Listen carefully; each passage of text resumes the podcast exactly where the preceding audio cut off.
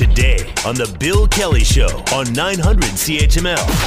Some encouraging news from the, the federal government. Uh, the federal government is announcing new support for Canada's pandemic-battered airline industry. I mean, they, these guys are really taking a beating. Uh, the uh, minister in charge, uh, Marc Garneau, made the announcement, uh, but said there are some, well, some caveats to this. Greg Strong has the details. Transport Minister Marc Garneau laid out the requirement as he announced that Ottawa is ready to respond to the sector's desperate pleas for federal assistance by launching talks later this week.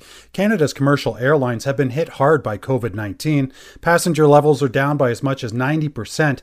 That has prompted airlines to furlough hundreds of pilots and technicians and discontinue dozens of regional routes since March. They've also canceled numerous pre-booked trips, offering passengers credits or vouchers instead of refunds. Many Canadians have since expressed anger over not getting their money back. Greg Strong, The Canadian Press. So is this enough, and is it going to get the industry back? And uh, what about the consumers, the passengers, who also have been getting a raw deal out of this? Joining our conversation is Doctor Gabor Lukacs, who is a, a strong advocate for air passenger rights for many, many years now. Uh, Gabor, thank you so much for the time. Great to have you with us again today. Good morning. It's a pleasure being with you again. Let me ask you, uh, with the, the opposition parties, of course, are saying, uh, you know, this is too little too late, and they, they should have acted on this a lot sooner. Uh, give me your assessment on what the government's proposing at this stage. So far, we have not seen any specifics. What we are seeing is some promises, both to passengers and to the airlines. But when we think in terms of specifics, I would like to hear Minister Garneau support Bill C two forty-nine, which is an opposition private member bill that would enshrine in a declaratory legislation passengers' fundamental rights to a refund. Uh, yeah, there's been a lot of talk about that, but they really haven't moved that much in that direction, have they? Well, private member bills do take a long time to go through Parliament. However, if there is a genuine support for this from the government, then they can fast-track it, and even if it is a private member bill, Uh, if the government is willing to cooperate, it can be brought to a second reading very swiftly and then to the Transport Committee very swiftly. So it, it, it can, if there is a will, then it can be turned into a law within matters of days or weeks. Maybe for those who may not be aware of this, I'm sure there's not a lot of people listening to the show right now that, that may be actually be in this circumstance. Uh, but the impact that this has had on passengers uh, because of the of the pandemic, because uh, not too many people are flying these days, and because of the money that they're losing, uh, the airlines have canceled an awful lot of flights that uh, people had already booked and paid for in situations like this. And uh, and the I guess the the point of, of conflict here is uh, they're not getting their money back. Uh, the airlines apparently are offering vouchers. In other words, we'll give you credit toward the next time you want to fly. Uh, which is not really, I think, what that's certainly not what you've been advocating for for years, and certainly not what the private members bill is is looking for. It is not what the law says that passengers are entitled to. Passengers are entitled to a refund to the original form of payment and a fundamental right to that that has already been the law for the past sixteen years. What this private member bills bill will achieve is to have it declared for clarity, to put an end to the airlines' bogus claims that they can do what they are doing. Uh, the the most unfortunate part is that until recently, the Transport Minister seems to have been supporting the airlines, providing vouchers, and have been referring to a, a completely uh, unofficial, non-legally binding statement issued by the federal regulator, which also purports to support the provi- provision of vouchers, even though the law is clear that airlines have to provide a refund. So the entire uh, way that the government seeks to to portray what is happening now is misguided, because what has to happen, what has to come, is law enforcement. The law has been and remains that air, that airlines have to provide a refund when they cancel a flight for any reason, not just reasons within the airline's control. It can be even an earthquake, a pandemic, whatever. If they don't deliver the services they have been paid for to deliver, they have to give passengers back the money in the original form of payment. That that's but, an that's a no-brainer. But so what's the rationale? What's the rationale? To, yeah, go ahead. The government now is trying to coach this as you know as a kind of special achievement, mm-hmm. but actually, what would need to come is just law enforcement and possibly quite heavy fines for airlines and airline executives who support what the airlines have been doing so far. But but what's the rationalization on behalf of the airlines here? Are they just saying, are they crying poor and saying we can't afford to do that now because of, of the money we've already lost? It's hard to hard to understand the airline's arguments, to tell you the truth. I don't, I don't quite understand what they're saying, because you have Air Canada, which is about to buy um, WestJet, and they are still claiming that they, that it would be very difficult for them financially. That's also what the minister was saying in the past. They also claim uh, falsely, without any evidence, that they don't have to refund tickets that are labeled non-refundable, which is uh, really a misunderstanding or, or actually misrepresentation of what a non-refundable ticket means. A non-refundable ticket is one that if you as the passenger decide not to travel, then they don't have to refund it. But there is no such ticket in the world that the service provider would be allowed to not deliver the services and pocket the money at the same time. That that's that's a that's a uh, non-existent uh, construct in business. It's, yet it seems to be what they're hanging their hat on. And, and like you say, if you can get away with it, why wouldn't they try it? I guess the trouble is not simply with the airlines, but rather with the federal government that yeah, has exactly. been allowing airlines to, to, to do this. Yeah, exactly. You know, you turn your back on that and just say, well, maybe this is going to fix itself. I mean, the, the legislation is there. The, the penalties are already there, too. As you mentioned a minute ago, it all comes down to enforcement. There's another element to this, too, though. Uh, the situation, the predicament that many of these passengers find themselves in now is because uh, the airlines have actually canceled some, some routes, not just some flights, uh, some Is the government going to insist that they reestablish those? I mean, in other words, get people back up in the air flying again? Uh, because, I mean, this is a decision. I understand the, the economic crisis that they're facing. They're not the only industry that's been impact, impacted by COVID. We get that. But when you cancel the opportunity for people to fly in the first place after they've already booked a ticket and putting them in a precarious position like that, I mean, they're they're they're, they're hurting their own situation, and the chances of recovery become less and less tough by the airlines themselves uh, because of those canceled tra- routes and canceled flights. I think part of the problem is that the airlines are undermining their credibility in the eyes of the public, and the traveling public in particular, by these practices. So if now someone had to travel urgently for truly urgent reasons to Europe, I suspect they are more likely to take a Delta flight than an Air Canada flight, even if it means you have to um, have some connection to the United States, because on a Delta flight, if they've canceled the flight, likely you're going to get the refund. That type of, of loss of credibility and loss of, of um, goodwill from the public will take uh, quite a long time to regain for Canadian Airlines. In terms of the route cancellations, though, on that point, I'm not entirely uh, disagreeing with the airlines. It's very unfortunate for those people affected by those routes. And, you know, I'm here in Halifax, and if all of a sudden, say, Halifax was not served by any airline because of economic reasons, I would feel quite bad because I don't know how I would go and visit my family. However, on a practical and business um, level, the, the airlines are not a charity. They have to obey the law, which, for example, requires them to provide refunds, but they cannot and should not be expected to operate routes at a financial loss unless they are able to get money to cover those losses from some source. I'm not persuaded at this juncture that it actually makes sense now to reinstate those regional routes or to keep those regional routes. Certainly the workers who work for the airlines should be maintained as workers, and, and that may require some federal assistance to ensure that the expertise and the, and the capacity remains there. But until such time as we have the mass population of Canada vaccinated and we have a number of safeguards in place, not just vaccination, but quick testing, a whole network of safeguards to ensure that we don't get another outbreak, I don't think that it makes much sense to try to operate routes which operate at loss and, uh, you know, an airplane that has ten, twenty, thirty percent of its capacity.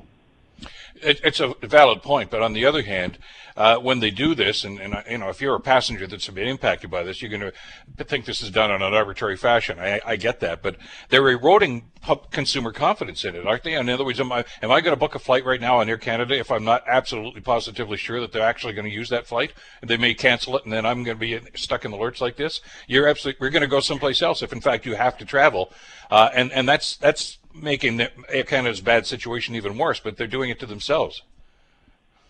And and that's that's an important point. So I, I see nothing untoward about cancellation of regional routes, but if you have already sold the tickets as an airline, you have to reprotect passengers. You have to rebook them on flights of other airlines. You have to refund them if they choose no longer to travel. Uh, that's actually a measure that should have happened right at the beginning, right in, in March two thousand twenty. People should have been told, if you want to cancel, here's your money, you don't have to travel.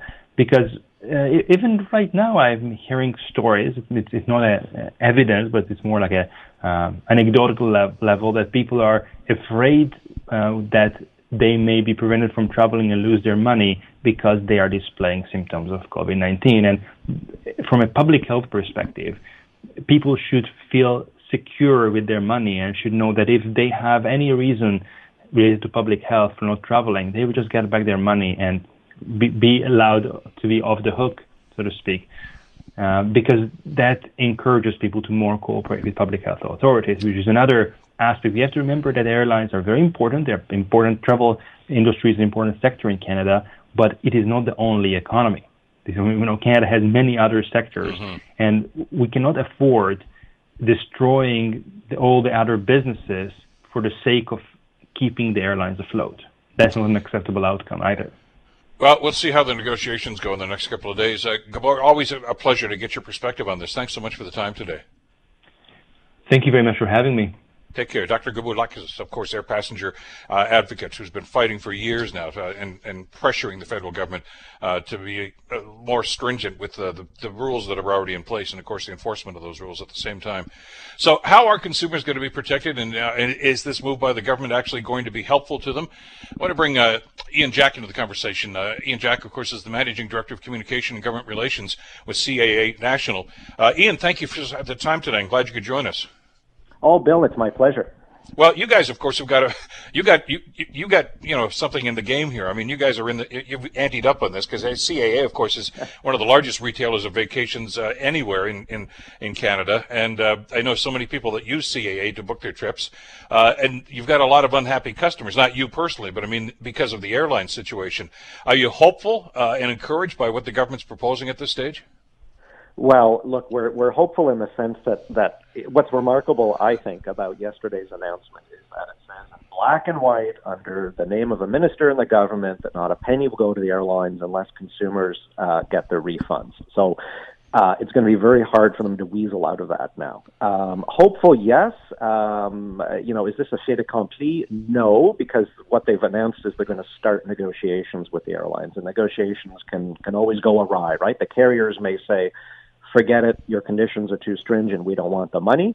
Um, the government may not offer enough. We don't know how that's going to go, and it'll be behind closed doors. But we at least have, for the first time, a public on-the-record commitment that people should get their money back for flights that were canceled uh, through no fault of their own.